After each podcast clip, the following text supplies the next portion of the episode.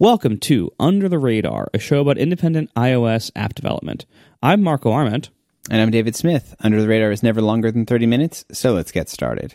So sometimes in our development lives, we find ourselves dealing with or kind of beholden to one of the big tech companies, some kind of giant power that has way more power and influence and resources than we do, and we just kind of have to deal with it. And developers are not the first people to ever face this problem in the world. One way that people who provide, work or labor have in the past gained power and leverage and negotiating power against bigger, more powerful entities that they depended on was unions.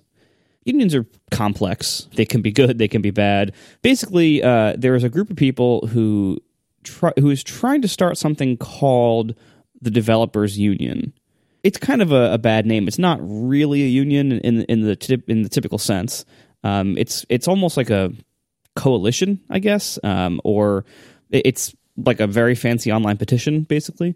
So you can see it's at thedevelopersunion.org, and a couple of people I know are involved with this, and it's it's interesting. Their stated goal is to create basically a group of developers that advocate and kind of campaign with Apple to or lobby Apple to make App Store development more financially viable and more sustainable.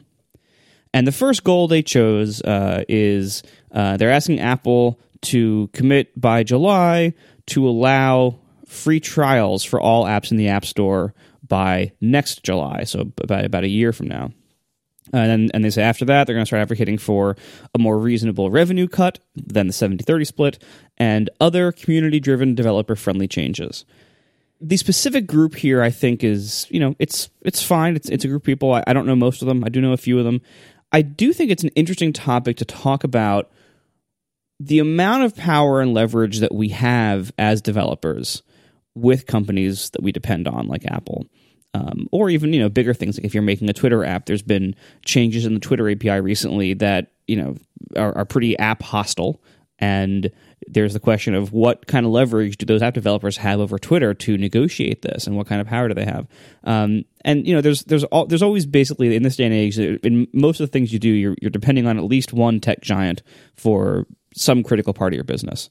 So it is, I think, worth discussing how much power do we have? How do you know when you have power, and what are some effective ways to gain that power or to use it as leverage?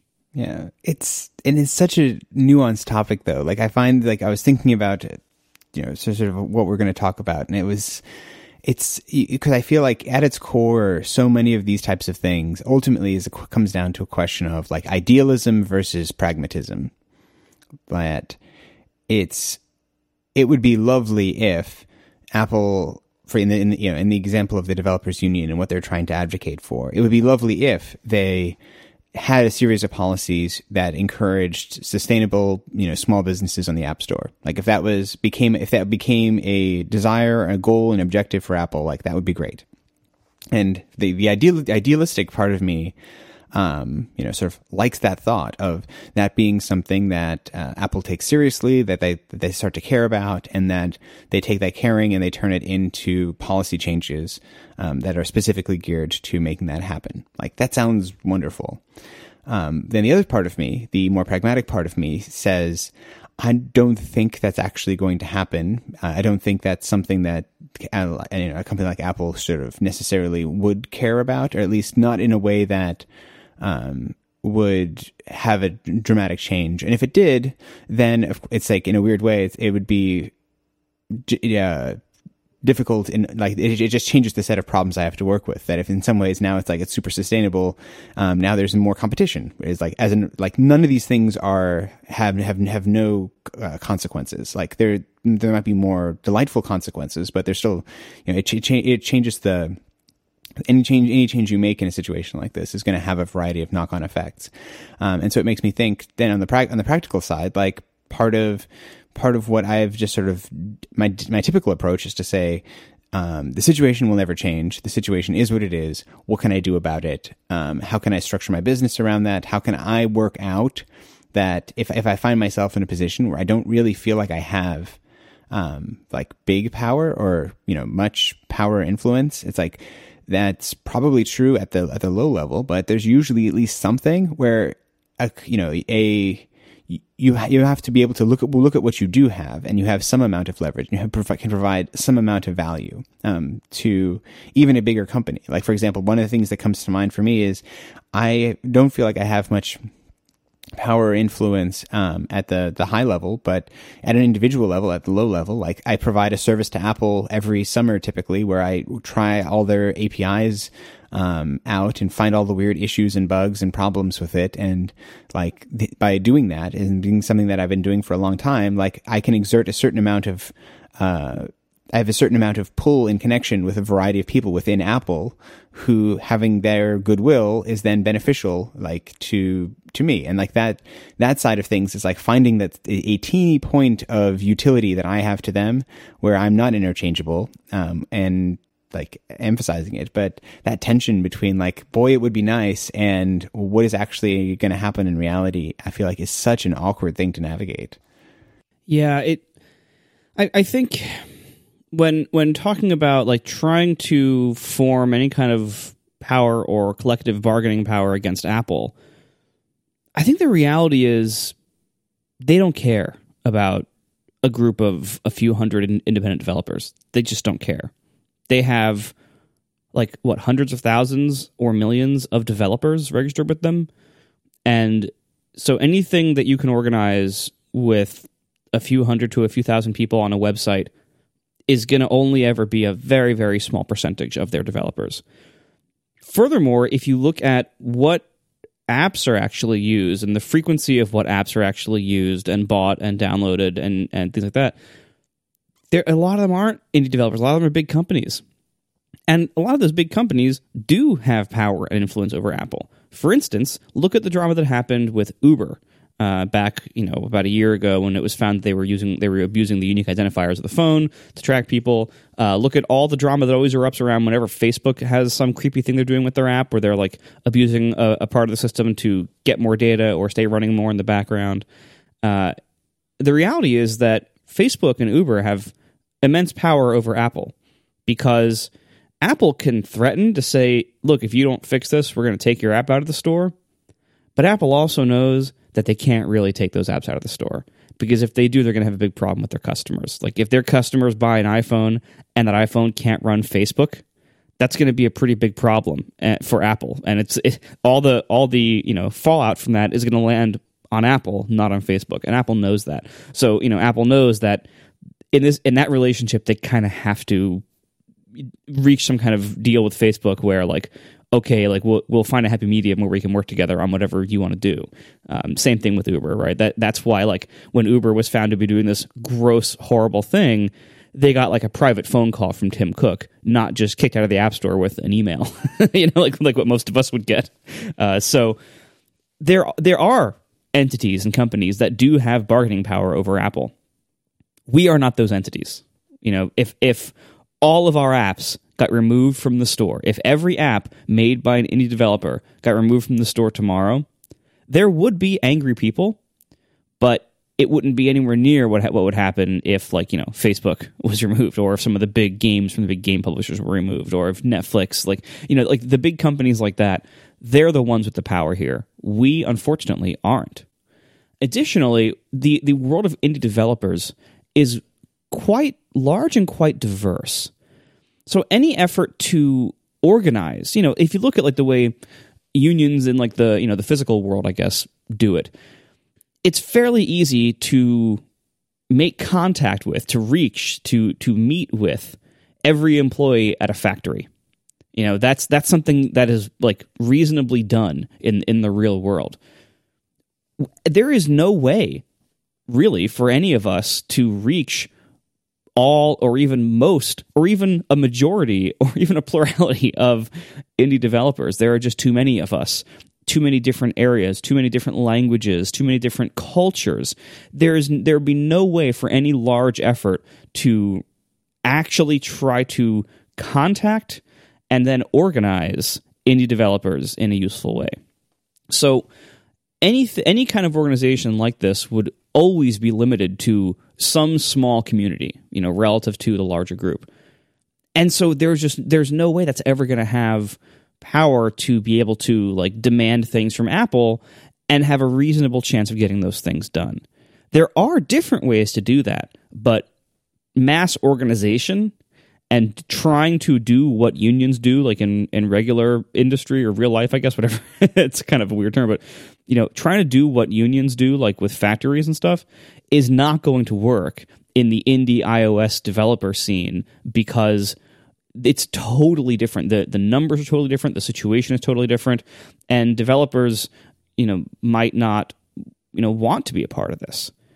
And even if you can reach them, like people have different opinions. Like a group of people who dictate a list of things like this, like, you know, this is asking, this is their primary thing is to get Apple to commit to allowing free trials for everything. I didn't put my name on this because I don't think that's, first of all, I think that's a lost cause. I think that battle was fought and lost long ago. Apple has been very, very clear that they don't think that that's a good model for the App Store, that they want people to use various in-app purchase and subscription things instead. And so I didn't want to put my name on this because it's like I feel like I'm asking for something that I'm never going to get, and that's kind of puts you in a bad negotiating position to have the very first thing you're asking for be something that like you just have no chance of.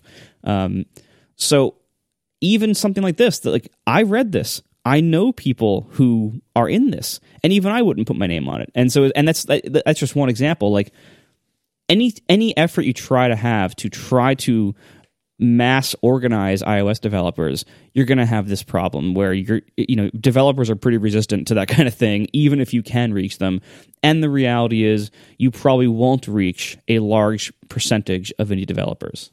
Yeah. And I think that diversity angle is is in many ways like the root of why it's the funny thing about why we as a group have little, in general, would have limited power against a larger organization. That by the nature of our diversity, of all of the different interests and, you know, genres of apps and approaches and, you know, even business structures that we have, that diversity is in many ways what makes us a rich and interesting community that I think can make some really compelling software that we're coming up, where our goals are often not necessarily just aren't the same type of goals that that Netflix or Facebook or Uber has. Our goals are, you know, I know many developers who develop apps because they love making apps, and the business side of it is entirely is much more diminished than a company that is entirely focused on the bottom line and extracting every possible penny out of their customers. Like that, the diversity there is what makes us, you know, I think what makes us interesting, but also diminishes dramatically, you know, our our power in the situation. And I think in many ways it is because we all have different goals and needs and wants that, like what I would want, I'm not like, I don't even honestly, I was trying to think about what I would want, Apple to change, in the App Store. And I think broadly, you know, things like something like free trial, like, I don't think I want that. Like it, or if it happened, it would be fine, but it wouldn't really affect me. Like none of my apps really would benefit from having a free trial necessarily, I don't think. I think I can imagine, and I know of many apps where it would benefit, but for my apps personally, I'm not sure that like really fits the way that the type of app I make. You know, a better revenue split with Apple, like sure, sounds great. But the reality is I make most of my money outside of Apple's cut. I make most of my money from advertising that I put in my ads. And so that's the business, you know, the business model I'm in. That's actually, it would be nice, you know, it's like, I'm never going to say no to more money, but just as an example of like, as somebody who has been an independent developer for such a long time, like those types of topics aren't the things that, if I could sit down with Phil Schiller or whoever the appropriate sort of decision maker at Apple was and was like advocating for things, I'm not even sure there's that many of these types of more policy changes that, I would look at. I would be looking for things that are much more tactical, probably, and low level, like seeing changes in the way iTunes Connect works, or being able to A/B test screenshots, or like I could imagine a variety of things like that that I could see wanted to change, and then or you even moreover, you start to get into other things where aren't necessarily related to, you know, my business or being an independent developer that I think would just like be good things in a more fundamental way, where it's like, I think about how, what I don't like about the App Store most in some ways now is, you know, the degree to which it is focused around, you know, sort of gambling style, in-app consumable, in-app purchase applications. And like, and, but that's more of like almost a philosophical or political, desire for change there rather than one that's strictly coming out of, you know, out of a felt need that I have in my business. And like, and this is just me and my opinions. And so like, when I see something like this, it's the difficulty around like the diversity that a group of independents brings is like by our fundamental nature, like, you know, being an indie is being short for being independent, and that independence makes it, I think, very hard to imagine a collective thing where, you know, by nature, by becoming a collective, you lose independence, you know, sort of by definition. We are brought to you this week by Linode. With Linode, you'll have access to a suite of powerful hosting options with prices starting at just $5 a month. You can be up and running with your own virtual server in the Linode cloud in under a minute. Whether you're just getting started with your first server or deploying a complex system, Linode is the right choice for you. They offer the best hardware, the best network, with fantastic customer support backing it all up. It has never been easier to launch a Linode cloud server. And Linode also guarantees 99.9% uptime for server availability. Once your server is up, they intend to keep it that way. Linode also now offers additional storage, too. Block storage is now out of beta and is available in some of their data centers so far, and they're planning to expand it to all their data centers very shortly. Linode is great for things like hosting large databases, running a mail server, operating a VPN, running Docker containers, hosting a private Git server, and so much more. And they're hiring right now. If that interests you, go to linode.com/careers. So Linode has fantastic pricing options available. Once again, plans start at just $5 a month. That gets you 1 gig of RAM in the Linode cloud. And they also offer lots of other plans higher than that if you need more resources, including things like high memory plans, starting with 16 gigs of RAM. Listeners of this show can sign up at linode.com/radar to support us and get $20 towards any Linode plan. So on the 1 gig plan, it's actually 4 months free. And with a 7-day money-back guarantee, there's nothing to lose. So go to linode.com/radar to learn more, sign up, and take advantage of that $20 credit, or use promo code RADAR2018 at checkout. Thank you so much to Linode for supporting the show. So, you know, I think the big issue here with trying to organize in a union fashion, basically, as we've to summarize what we've said, is that basically we don't have any way to accumulate enough power to matter, because you're never going to reach too many developers, because developers are such a diverse group. Even if you try to organize developers, even if you could reach them, it's really hard to get everyone to agree on what the causes and priorities should even be, and one of the biggest problems with that is that with using this kind of structure is that there's basically no way to enforce people like staying in a union or complying with the union. Like, you know, one of the biggest like most dramatic things you hear about with unions, and one of the ways they can exercise their power is by a strike. But there's no way to actually have a union of developers enforce a strike. Like, what are we going to do? All pull our apps out of the store? There's like in the real world with like, you know, unions for like a factory and stuff, you can enforce that with social pressure, with intimidation, you know, in worse cases, in worse ways. But there are ways to encourage and enforce compliance and actual, like, you know, being a union, like actual unity and standing up with everyone else. In the App Store, there's no way to do that. Like, what's going to happen if a whole bunch of people pull their apps out of the store? Well, a whole bunch of other people will keep their apps in the store and make more money. Like, there's just no way to actually pull that off. So basically, I think this whole structure is not great. And what's instead the way to accomplish things with Apple, first of all, is to recognize whether what you're asking for is realistic or not. With things like reducing the cut, Apple already has given us a way to reduce it to increase our part from 70 to 85, and that is with subscriptions after the first year. And when they first said this, I thought, great, but, you know, I don't think it's ever going to be that meaningful to me. Well, I now have one of these subscriptions, and as of this past fall, I now have people on the 85% tier, and it turns out that so many of them are on the 85% tier because so many of them stuck around for the second year that my average App Store cut is now 79%, which is great. Like, this is way better than I would have expected how this would go. So they actually are giving us ways to do it in small ways like that. Free trials, again, like, there are ways within app purchase to kind of approximate that, and people have tried a lot of them, and people have largely found a way to adapt to that. So simply taking advantage of, like, what we have in the Apple system, like taking advantage of the things they do give us is, as you mentioned earlier in the show, mostly the pragmatic option. Because here's one thing they're not going to do. They're not going to all of a sudden become beholden to a group of 400 indie developers. As we mentioned earlier, that's just not enough developers to matter. They're also probably not going to reduce their cut for everybody, because why? They make tons of money with that, and they are trying to grow their services business, and that's the biggest part of their services business. So there's actually massive, like, Wall Street and potential board incentive to not voluntarily lose their services revenue for no apparent reason. Like, I think if they actually did that and services stopped growing for a few quarters, Tim Cook would have a big problem on his hands from investors and the board and everything else. So that's not going to happen. Like, it's just not going to happen. So instead, focus on things you can do. So things like policy changes, API changes, editorial changes, those are all things that we can do by using the press, by using blogging and Twitter and podcasts. Like, we do have influence over things like that because Apple is sensitive to bad press. We also have the ability to simply argue and make good points in public, because inside Apple, most decisions that we see on the outside had or have an argument behind them that happened inside.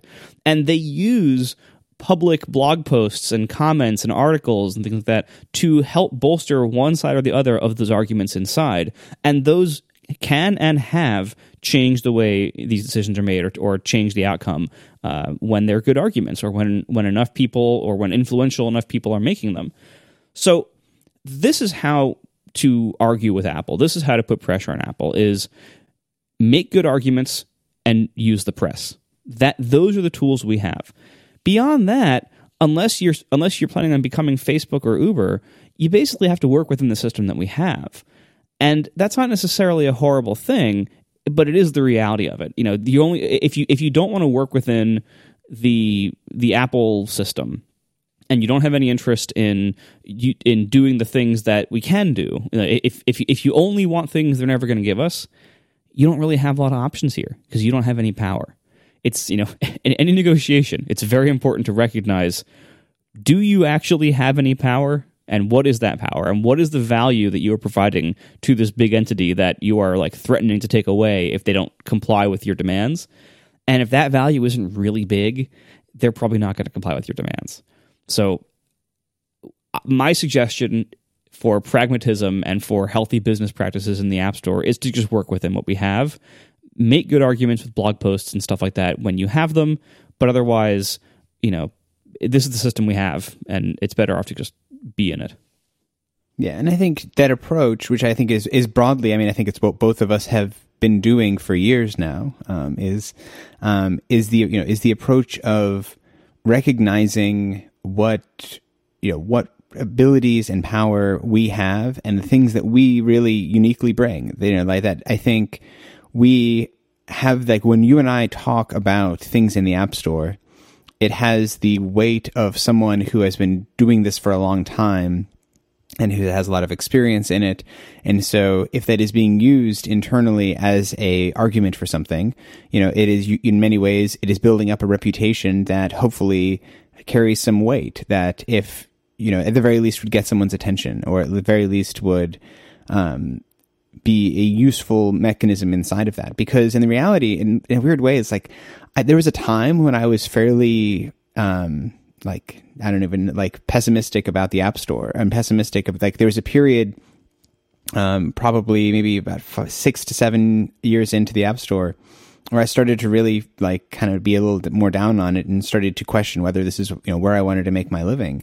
But I would say more recently, that's not the case. That I've seen you know, substantial and measured improvements in the App Store year on year on year. Thanks, Phil. That, yeah, it's like, thanks, Phil. It's great. Like, it does seem to coincide with some leadership changes. Yep. Which is great. And so from that perspective, like, I look at it and I just think it's like things are going in a good direction. And I like that. It's cool to see. It makes me feel confident that this is still a good place for me to, you know, to make my business. And because those changes are there, it makes me feel comfortable to just keep on with the approach of finding interesting and creative ways to work within the rules as they are. I think in many ways, like, that is what I found to be very successful. It's like, well, Apple won't give us X. It's like, well, okay, well, how can we approximate X? How can we find an interesting and creative way around that? And often that creates new and interesting opportunities. It ultimately, in a lot of cases, seems to shift slowly Apple's policy, or to, you know, it creates reasons and examples for them to want to invest time, energy, and effort into doing something that, you know, I think the degree to which Apple apps have started to move towards a subscription model for a lot of their businesses, which by and large seems to be, you know, it's not a universal fix, or it's not a universal solution, but by and large seems to be working well for a collection of applications.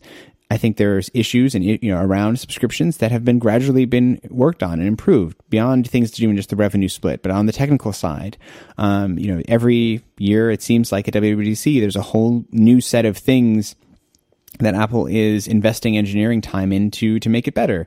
And I'm sure that is coming from experiences that developers are having when they actually, you know, if Apple gives us something, if we start using it, we find the issues, they are gradually responsive to that. And it would be lovely if they were instantaneously responsive, but that's not realistic. I don't think that's something that I would ever really expect or put hope into, because, and the reality is, it's probably wise for them to, you know, steer this. It's like the App Store is kind of a big ship, and steering it with, you know, a sort of a slow rudder at the end, at the back, making small course adjustments, seeing how they turn out, make a small course adjustment to see how it turns out, is honestly probably what I would prefer. That making large sweeping changes abruptly, you know, sounds kind of terrifying in some ways. And I'm not saying this is what anyone's specifically advocating for, but by and large, Apple's approach of this gradual improvement, as long as I find myself in a place where I feel like every year the App Store gets slightly better, that it's, you know, it's gradually improving, then I'm happy. I like that stability that provides, and I like the feeling that maybe it's easier in some ways for, you know, at an individual level, both personally with like people you might know with who work within Apple, or going to WWDC and, you know, I go to the iTunes Connect lab and I talk to the people who work on the iTunes Connect team, not because I think that specifically is going, like, things I'm saying there are specifically making change, but it's planting seeds in people's mind that, you know, they have a counterexample in their head when they are at the meeting, when they're discussing this thing. I talk to them about something that I find, you know, frustrating. Maybe when that comes up in a meeting in 6 months, they have, you know, that counterexample in their head.